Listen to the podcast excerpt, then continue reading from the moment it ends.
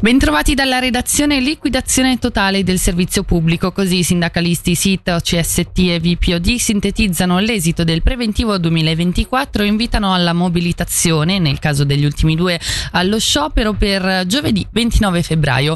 Ad aderirvi in particolare il personale sociosanitario cantonale e parastatale insieme al corpo docenti inclusi quelli comunali. Sentiamo Raul Ghisletta, segretario cantonale del VPOD. Ci aspettiamo una partecipazione record per quanto riguarda lo sciopero, l'ultimo del 2012 e sicuramente almeno 4-5 volte tanto di partecipazione me l'aspetto. Questa è una tappa, ci aspettiamo perlomeno di poter riaprire le discussioni col Consiglio di Stato questa mattina il PLR ticinese ha preso posizione sullo sciopero del 29 febbraio che non condivide considerandolo insostenibile e controproducente. Sentiamo il perché dal presidente cantonale Alessandro Speziali. Qui si rischia di tirare eccessivamente la corda anche nel confronto del resto della popolazione che lavora nel privato, quindi è uno sciopero che, che rischia anche di essere un vero e proprio boomerang. Ecco perché noi come PLR siamo dalla parte invece dei dipendenti operosi, quelli che lavorano, quelli che chiedono giustamente una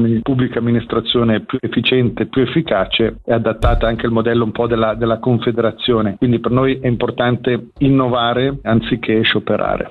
E sempre in mattinata a prendere posizione è stato anche il Partito Socialista Ticinese che sostiene lo sciopero del 29 febbraio. Il PS ritiene in particolare che non riconoscere il caro vita ai dipendenti statali e sostituire solo l'80% del personale partente costituisca un vero e proprio attacco alla qualità del servizio pubblico. La giornata di mobilitazione è stata anticipata da un presidio odierno degli studenti del DFA con la collaborazione del SISA.